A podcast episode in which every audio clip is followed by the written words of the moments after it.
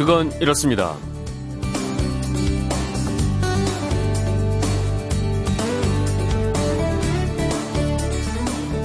안녕하십니까 전종원입니다. 한려 수도를 배경으로 한 통영항, 7월의 계림, 식장생 문양도, 그리고 백두산 천지도와 1월도. 자 이게 다 뭘까요? 아, 끝에 도자가 붙어 있는 걸 보면 무슨 그림 제목 같긴 하죠. 오늘부터 한 자리에 모이는 그림들인데요. 이게 다 무슨 그림일까요?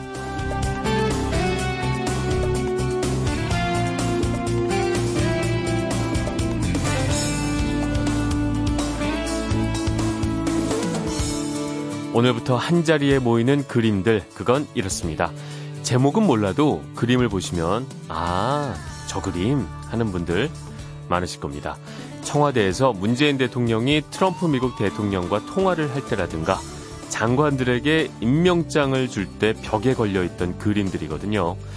이 청와대가 현재 소장 중인 미술품이 약 600점이 있는데요. 이 중에서 엄선한 작품을 전시하는 전시회가 청와대 사랑채에서 열립니다. 전시회 제목은 이렇습니다. 함께 보다. 아, 청와대 미술품은 국민이 주인이라는 대통령의 지시에 따라서 기획이 됐는데요. TV나 신문을 통해서만 살짝 스치듯이 볼 수밖에 없었던 작품들을 본래 주인에게 돌려드리겠다. 이런 취지라고 합니다. 오늘부터 7월 말까지 열리는 이 전시회 아, 누구나 관람할 수 있는데요. 당장 이렇게 물어보는 분들도 있을 것 같습니다. 이 청와대 사랑채는 청와대 안에 있을 텐데 이거 아무나 들어갈 수 있나요? 네, 청와대 사랑채는 청와대 밖에 있습니다. 서울 지하철 3호선 경복궁역 4번 출구로 나오셔서요. 청와대 앞 분수대 광장 쪽으로 한 800m 걸어가면요. 왼쪽에 미술관을 닮은 현대식 2층 건물이 나오는데 바로 그곳이 청와대 사랑채입니다.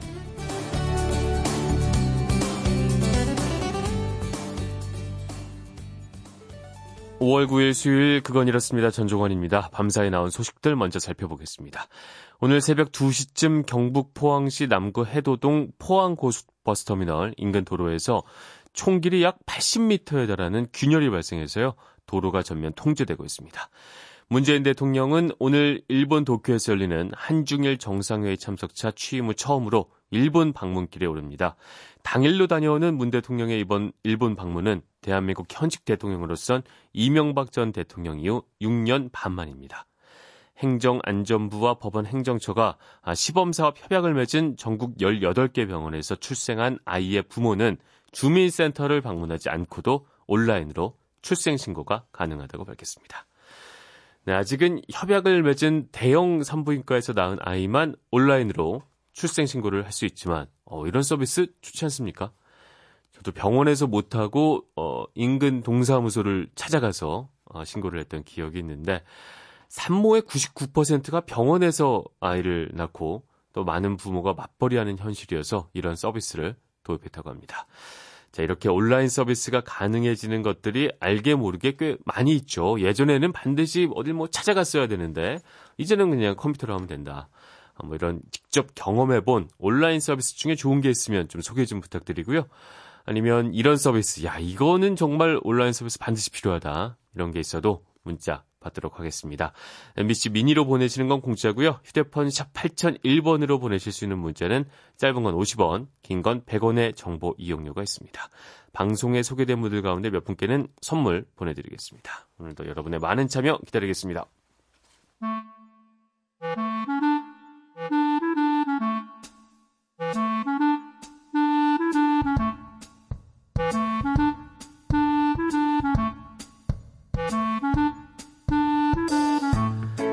오늘을 꽉 채워줄 생활 정보 알려드립니다. 오늘을 채우는 여자 곽지연 리포터 나오셨습니다. 안녕하십니까? 네, 안녕하세요. 네, 오늘은 어떤 생활 정보 가져오셨나요?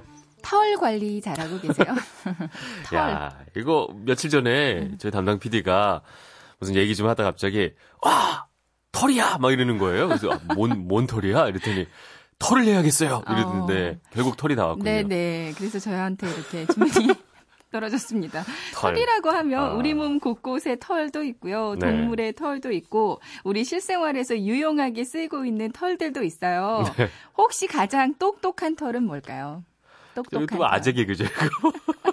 똑똑한 털. 어, 진짜 모르겠는데. 디지털. 알겠습니다. 디지털. 네.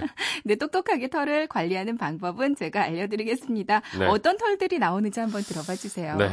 어디 털부터 관리를 해볼까요?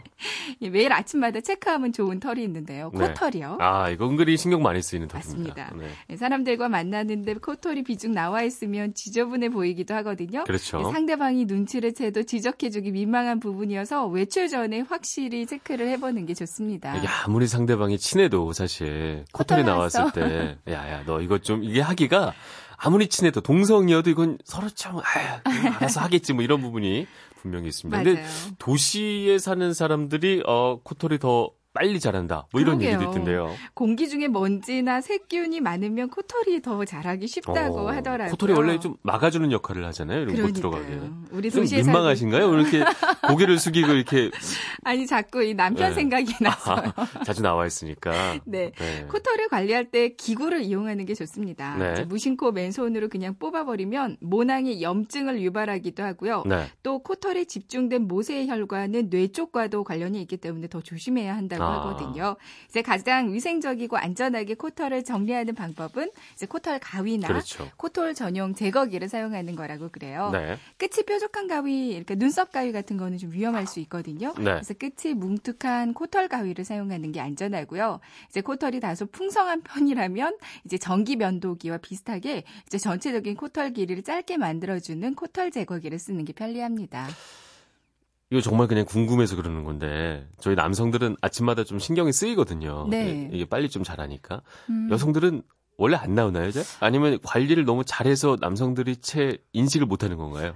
아, 그럼 잘 안 나오는 것 아, 같아요. 그렇죠. 저는 어. 예, 살아오면서 저희 코털을 한 몇 번 정도만 깎아봤습니다. 아, 그렇죠. 네. 네. 그냥 궁금해봤습니다. 네. 네.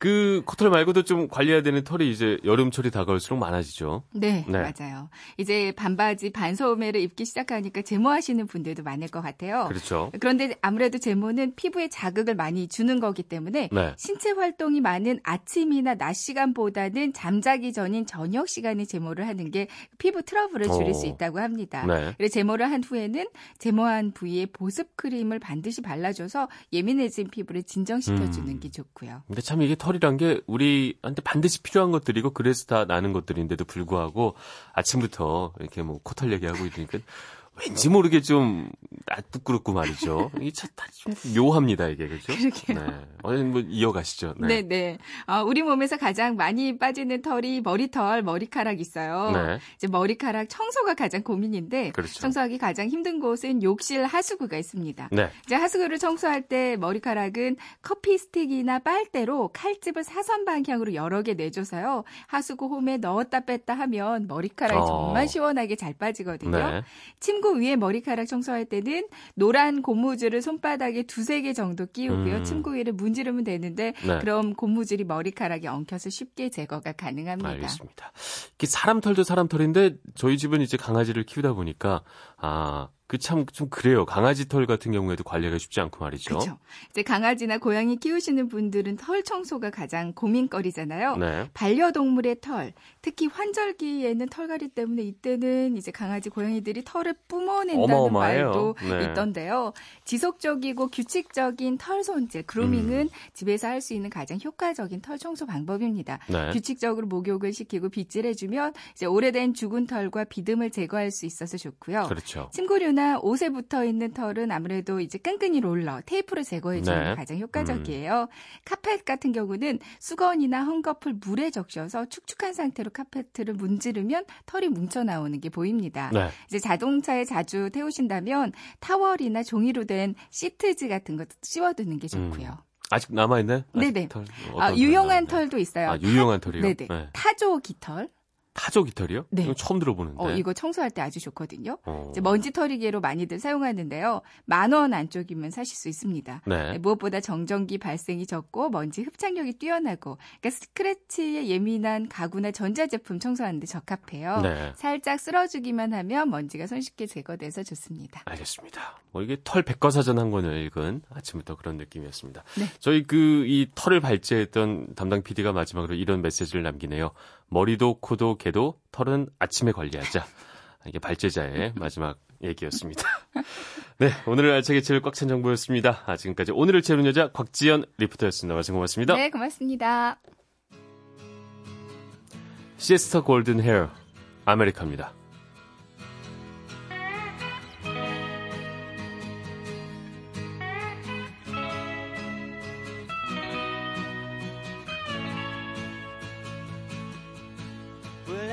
Tried to make it Sunday, but I got so damn depressed that I set my sights on Monday and I got myself undressed. I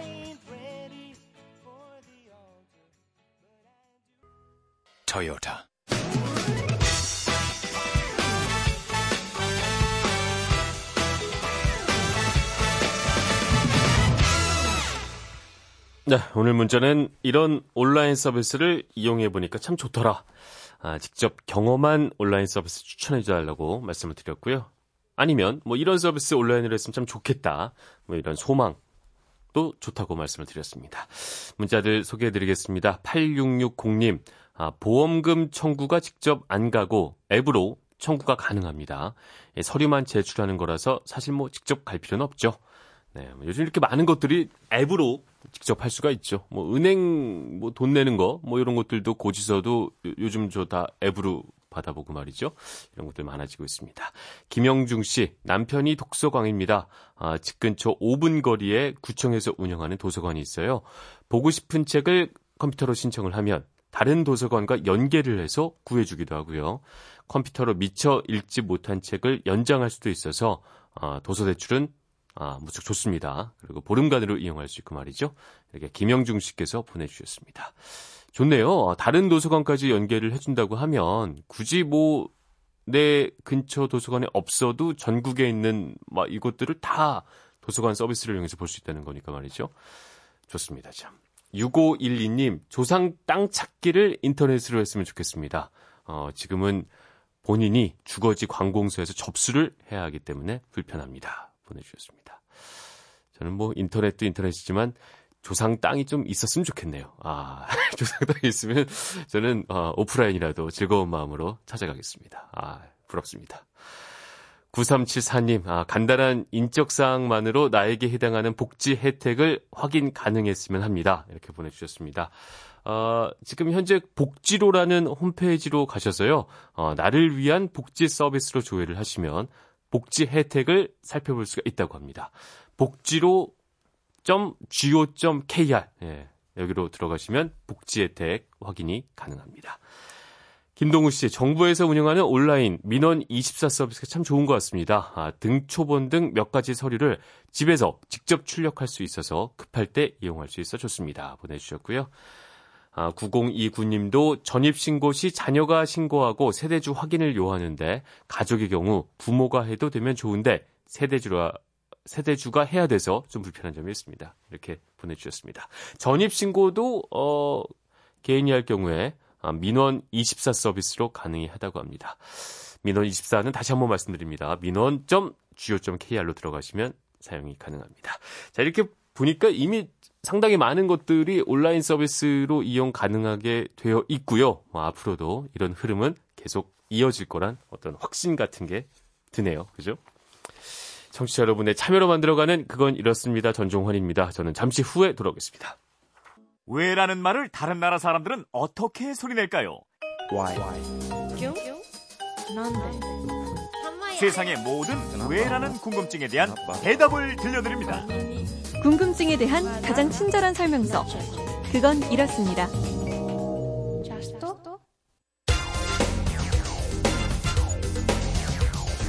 궁금증이 지식이 되는 아하. 한반도 면적의 1.5배, 인구는 1억에 육박하며 석유 등 지하 자원도 풍부한 잠재적 경제 강국 베트남. 우리나라의 대베트남 수출액은 작년에 478억 달러, 중국과 미국에 이어 세 번째 수출 상대국에 이르렀습니다. 오는 2020년엔 미국을 제치고 제2의 수출 대상국이 될 거란 전망도 나옵니다. 네, 베트남과 우리나라 아, 점점 더 빠르게 가까워지고 있는데 휴대폰 뒷번호 8989 쓰시는 청취자가 이런 궁금증 보내주셨습니다. 북한 김정은 위원장이 베트남식 개방에 관심을 갖고 있다는 뉴스를 봤습니다. 베트남은 우리 기업들이 많이 진출해 있는 나라인데 베트남이 사회주의 국가라고 하더군요. 정말인가요? 이렇게 궁금증 보내주셨습니다. 네, 오늘은 베트남에 대한 궁금증 풀어보겠습니다. 궁금증 해결사 오승훈 아나운서 나왔습니다. 안녕하십니까? 안녕하세요. 네. 저는 아직 베트남을 가보지 못했는데. 네. 어, 가보셨나요? 어, 저는 가봤습니다. 아, 어떻던가요, 나라가? 어, 뭔가 다른 동남아 국가들보다는 좀 깔끔한 느낌이 들었던 것 같고요. 아, 깔끔한 느낌. 예, 오토바이 굉장히 많았고. 많았고. 어. 딱 봤을 때는 뭐 사회주의 국가 같았어요? 자본주의 국가 같았어요? 어, 일단은 사람들 자유롭게 돌아다니는 느낌이 네. 사, 회주의 국가 같지는 않다는, 않다는 느낌을 느낌? 들었거든요. 아, 그렇군요. 네. 그런데 네. 이게 베트남이 사회주의 국가가 맞습니다. 아, 사회주의 국가 맞다. 네. 네. 예, 우리 기업들이 워낙 많이 진출해 있고 네. 관광도 많이 가고 또 가서 자유롭게 돌아다니다 오기 때문에 사회주의 체제라는 걸 잘 못 느끼는 분들이 많은데요. 네. 베트남의 정식 국가 명칭이 이겁니다. 베트남 사회주의 공화국. 그러니까 베트남 전 종전 이듬해인 1976년 7월 통일 베트남 국회가 국명을 이렇게 정한 겁니다. 어. 근데 아까 오승 아나운서도 가봤을 때 느꼈듯이 네. 이게 뭐 자본주의 국가처럼 사람들이 좀 더 자유롭게 느껴지고 음. 개방을 많이 한 것처럼 느껴지고 말이죠. 네. 기업들 투자도 많이 하고 있고 말이죠. 네. 뭐 이런 거가 참 신기한 거예요. 이게 어떻게 된 일인가? 네, 이게 사회주의 체제를 유지하면서도 네. 과감하게 개혁 개방을 추진했기 때문입니다. 베트남이 장기간의 전쟁을 치르고 1975년 통일을 하기는 했는데요. 네. 이후에 약 10년 동안 많은 어려움을 겪어야 했습니다. 국토는 완전히 황폐화됐고 네. 대규모 난민 발생에 캄보디아와는 또 국경 전쟁을 겪어야 했고요. 게다가 미국과 유럽의 고립 정책 그리고 무역 금지 정책으로 음. 경제적인 어려움이 가중됐습니다. 이게 요즘 뭐 북한에 말하는 제재 뭐 이런 것들이 네. 있죠. 이게 전쟁이 끝났지만 어, 국민들의 삶은 여전히 어렵고 피폐했겠다. 뭐 이런 뭐 생각이 듭니다. 그렇죠. 그래서 1986년 웅우엔 반 린이 공산당 서기장에 취임하면서 네. 이대로는 안 되겠다 하면서 아. 모든 부분에 걸친 개혁 정책을 실행했습니다. 네. 이게 바로 도이모입니다. 변경한다는 뜻의 도의하고 음. 새롭게라는 의미의 모의가 합쳐진 용어인데요. 네. 우리말로 하면 쇄신 정책이라고 할 수 있습니다. 그렇죠. 이게 벌써 한 30년 전 일인데 네. 이제 그러니까 김정은 위원장이 이걸 우리도 한번 따라해 보겠다 이런 얘기를 한다는 걸로 이해를 하면 될 것 같은데 네. 결국 도의 모의는 정책의 우선순위를 아, 경제 발전에 둔다. 뭐 이렇게 이해를 하면 되겠죠? 네, 그때까지의 중앙 계획 경제를 시장 경제 체제로 전환한 거고요. 네. 경제 개혁을 추진한 다음에 그 성과를 바탕으로 경, 그렇죠. 정치 개혁을 모색하려는 점진주의적인 전략을 쓴 겁니다. 네. 그래서 농업 부문 개혁을 필두로 국영기업 민영화, 해외 자본 유치, 세계무역기구 가입 등을 추진했고요. 특히 경제특구 등을 통해서 외국인 직접 투자를 많이 유치하면서 일자리가 늘었고 네. 1985년 410달러밖에 안 되던 1인당 국민 소득이 지금은 2,500달러나 됩니다. 음, 이렇게 되면서 자본주의 문화도 퍼진 걸로 알고 있는데 그렇다면 정치 체제는 지금 어떻게 운영이 되고 있나요? 네, 정치 체제를 보면 확실히 사회주의 국가입니다. 네. 공산당 서기장이 국가 주석보다 서열이 높은 공산당이 지배하는 일당 국가거든요. 오, 네. 이것만 보면 북한과 똑같지 않냐 하실 텐데 북한과는 달리 집단 지도 체제를 갖고 있어요. 네. 즉 공산당 서기장은 명실상부한 서열 1위로 권한을 행사하고요. 주석 그러니까 우리로 치면은 대통령은 외교와 국가 안위를 책임지고 네. 또 총리는 행정수반의 역할을 합니다. 그리고 정치 국원이 19명이 있는데요. 공산당 전당대회에서 선출되는 이 정치 국원들이 권력을 나눠 가진 채로 서로 합의에 의해서 정책을 정하고 있다고 합니다. 네, 우리가 생각하는 사회주의 국가는 지도자 한 사람이 강력한 권력을 다 움켜쥐고 있다 이렇게 생각을 하는데 네. 베트남은 좀 다른 거군요. 네, 이게 왜냐하면 베트남을 이끌던 최고 지도자 호찌민이 네. 1969년 베트남전이 한창일 때 사망을 합니다. 베트남에서 국부로 대접받는 인물인데 네. 호치민을 대신할 만한 뚜렷한 1인 지도자가 등장하지 아. 않고 있어요. 그래서 집단 지도 체제를 유지하고 있는 겁니다. 네. 당 조직에 기반한 인물, 또 군 기반의 인물, 내각 기반의 인물 등이 당의 과두 체제를 형성하고 있는 겁니다. 압도적인 인물이 없으니까 우리 나눠 갖자 권력을 네. 뭐 이렇게 정리가 된 거군요. 그거 말고도 또 사회주의 국가라는 걸 느낄 수 있는 부분이 있을까요? 네, 이 사상 검증이 여전하다는 걸 들 수 있겠는데요. 아. 베트남 공산당은 베트남을 사회주의 지향의 자본주의 국가라고 규정하고 있습니다. 네. 그래서 외국인들한테 자유로운 활동을 어느 정도 보장하려고 노력하고 있는데요. 하지만 국가 차원에서 사회주의 정신의 근간에 영향을 줄 수 있는 선교 활동 같은 것들은 원칙적으로 금지하고 있고요. 네. 출판물 등에 대한 사상 검증 제도도 여전히 유지되고 있습니다. 그러면 우리나라에서 수출되는 뭐 영화나 드라마 많이 들어가는 걸로 알고 있는데 이런 네. 것들도 다 어느 정도의 사상 검증은 거쳤다 이렇게 보는 건가요? 네, 맞습니다. 드라마, 영화, 출판물, 공연물 이런 것들 많이 수입하는데 네. 우리가 잘 몰라서 그렇지 엄격한 오. 심사 절차를 거친다고 봐야 되고요. 그렇군요. 어, 내국인은 물론이고 외국인들이 지켜야 할 사상적 금기 사항들을 분명하게 존재하고 있다는 것 알고 있어야 됩니다. 언론 통제도 있나요? 네, 베트남 언론은 기본적으로 네. 사회주의 체제나 국가 이익을 대변하는 기능 이걸 아. 수행하고 있습니다. 그래서 체제를 비판하거나 체제에 부정적인 영향을 줄 수 있는 민감한 사안이 보도되기는 어렵고요. 네. 최근에 인터넷 신문이 등장해서 환경 문제 같은 민감한 주제들을 다루고는 있어요. 그렇지만 정치 체제에 영향을 미칠 수 있는 문제에 대한 비판 보도는 여전히 금기시 되고 있습니다. 네, 좀 더 이해가 깊어지는 것 같습니다. 네. 근데 베트남이란 이름 이거는 언제부터 쓰기 시작한 거죠? 네, 이게 베트남이 과거 천년 동안 중국의 지배를 받다가 네. 938년에 독립을 쟁취했습니다. 1009년 리 왕조 때 정한 대월이라는 국호가 1821년 대남이라고 할 때까지 이어졌고요. 네. 이 대월과 대남이라는 과거 국호에서 지금의 월남이라는 명칭이 나왔습니다. 네. 월남의 베트남 발음이 베트남이고 음. 월남은 베트남을 한자로 쓴 가차 문자입니다. 그렇죠. 베트남 지역이 과거에는 왜 안남이라고 불렀었잖아요. 네, 연배가 그렇죠? 있는 분들은 안남미, 안남미. 예, 아실 거예요.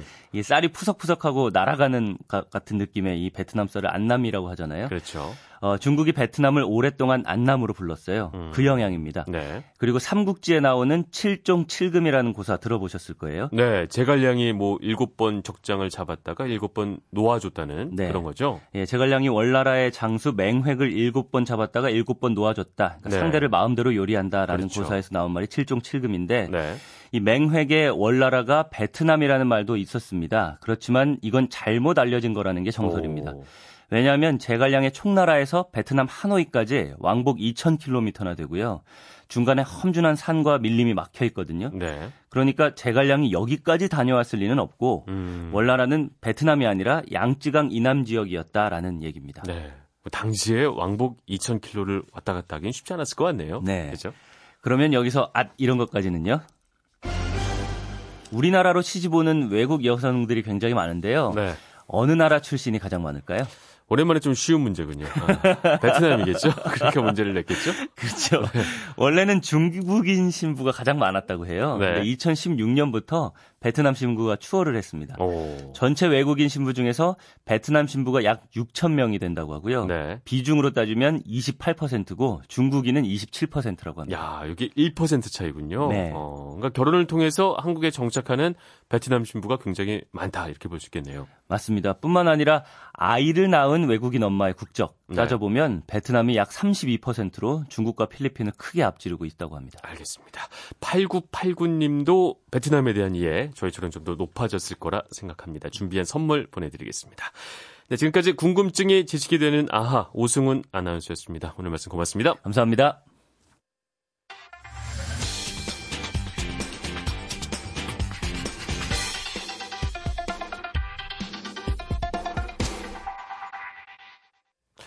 일상에서 쓰는 단어들을 살펴보자면 우리는 참 우리라는 말을 많이 쓰는 걸 느낄 수가 있습니다. 한국인들은 공동체 의식이 강하다. 뭐 이런 얘기도 많이 들어봤을 텐데 실제로 그런 공동체 의식은 어떤 실체가 있는 건지 궁금해졌습니다. 궁금한 키워드를 알아보는 키워드 인터뷰 코너 뇌과학자 장동선 박사와 함께 공동체 의식과 뇌에 대해서 이야기 나눠보겠습니다. 안녕하십니까? 안녕하세요. 좋은 아침입니다. 네, 좋은 아침입니다.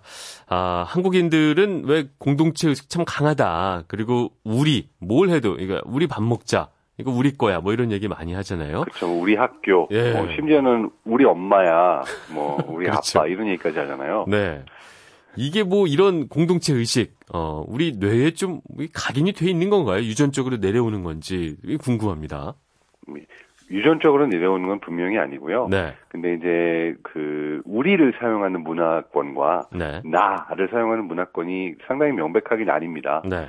그러니까 예를 들어서 그 서양의 대부분의 나라들은 뭐 독일이라든지 미국이라든지 개인주의적인 성향이 강한 대부분의 서양의 나라들 같은 경우는 이제 어떠한 물건을 지칭하거나 할 때 나를 기본, 그러니까 my house, my school 이런 식으로 이제 나로 지칭을 하거든요. 그렇죠. 근데 그 외에 라틴 문화라든지 아니면 뭐그 동양 문화에서는 대부분은 이제 우리라고 지칭을 하거나 아예 나라는 그 말을 사용하는 것이 좀 무례하다고 느껴질 정도로 그 잘 사용하지 않는데 네. 그두 가지 연구가 알려져 있습니다. 하나는 네.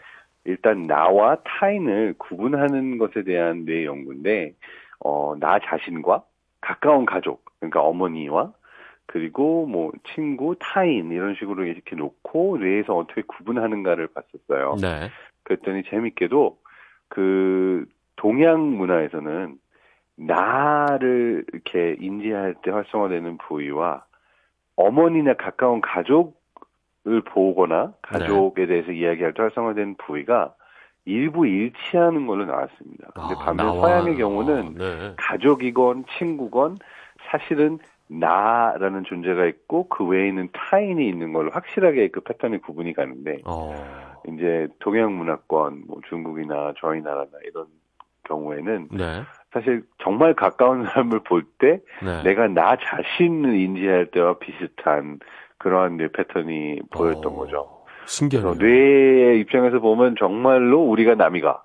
그러니까 진짜로 남이 아닌 나의 일부로 느끼기도 야. 한다는 그런 연구 결과가 있습니다. 그게 가족 정도죠. 그렇게 우리로 가족이죠. 느끼는 건 가족. 예, 맞, 네. 예, 맞습니다. 어. 이 경우에는 어머니를 볼 때 주로 이런 그 현상이 나타났었고요. 네.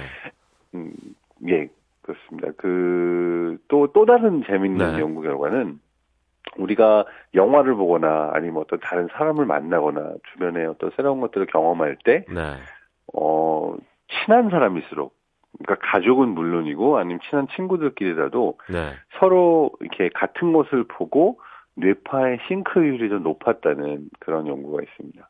오. 그러니까 가, 같은 영화를 보고도 이제 타인이라면 뭐 비슷하게 느끼는 그러한 것들도 있겠지만 전체적으로 이제 뇌파 싱크가 모두 똑같이 되지는 않는데 네. 사실 어, 뇌의 활성화 패턴만 보고도 이 사람이 누구랑 친한지 누구랑 더 가까운지를 아... 예측할 수 있을 정도로 네. 뇌파가 높은 싱크로율을 보였다 이런 연구가 또 있습니다. 그 궁금해지는 게 그렇다면 그 예. 원래 뇌파 싱크가 비슷한 흐름을 보이는 사람들끼리 친해지는 건지 아니면 친해지고 나니까 뇌파가 비슷해지는 건지 뭐가 이게 닭이 먼저냐 달걀이 먼저냐처럼 좀 궁금해지는데요. 네, 맞습니다. 아마 두 가지 다 영향이 있긴 할 텐데 네. 아마 그 이제 뇌에서 뇌파 싱크가 이루어진다는 것은 네. 같은 것을 보고 같은 것을 떠올린다는 걸로 이제 해석할 수가 있어요. 네. 예를 들어서 뭐 우리가 영화에서 아름다운 장면을 보고 막, 아, 이런 거는 나 뜨겁다 하면서 막 깔깔깔깔 웃는 사람이 있을 수 있는 반면. 그렇죠. 그걸 보고 막 감동을 느껴서 막 눈물을 흘리면서 울 수 있는 사람도 있잖아요. 음. 근데 이러한 반응 같은 경우가 이제 비슷했던 사람들이 뇌파의 싱크율이 비슷하다고 볼 수가 있는 건데. 네. 사실은 아마도 오랜 기간 같이 지내고 네. 같은 것에 대한 그 취향도 맞춰가고 이야기도 많이 나누고 이런 경험들을 공유하면서 뇌파의 싱크가 더 많이 이루어졌을 거다라고 보는 음. 편이 유력할 것 같습니다. 네. 근데 물론 말씀하신 것처럼 일단 이제 친해지고 나면 그래서 비슷한 걸 보고 비슷하게 느끼기 시작하고 공감을 더 잘하고 나면 네. 또 그렇게 공감이 잘 되는 사람을 좋아해서 더 친해지는 그런, 그런 것도 있을 수 있겠죠. 네. 네. 저도 사실 아내와 이제 한 7년 살다 보니까 아, 예. 서로 속으로 생각하는 것까지 깜짝 놀랄 만큼 비슷할 때가 많더라고요. 이런 것도 예. 아마 같이 많은 것들을 공유하다 보면 또 비슷한 생각, 비슷한 사고를 하게 되는 거 아닌가 뭐 이런 생각도 드는데 맞습니다. 공유한 경험도 많을 거고 또 서로가 공감을 어, 잘하신다고 네. 볼 수도 있죠. 아. 왜냐하면 서로가 그렇죠. 예. 네. 비슷해지고 닮아간다는 건 마찬가지니까. 네. 근데 서로가 좀 무섭다는 저, 전... 얘기도 많이 해요. 그래서 네. 맞습니다. 근데 저는 약간 바꿔서 생각해 보면 네.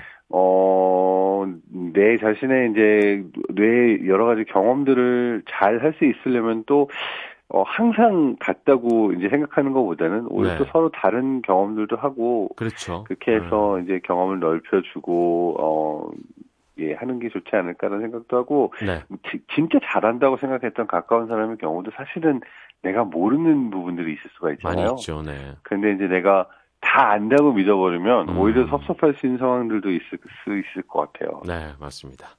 예. 아까 그, 그 동양인들의 경우에 이제 가족, 뭐 친한 사람들과 아, 동일시하는 예. 뇌 반응이 더 많이 있는 편이라고 했는데 그렇다면 상대적으로 서양인들의 경우에는 그 반응이 좀 적다 뭐 이렇게 볼 수 있을 텐데 왜 좀 이런 차이는 나는 건가요?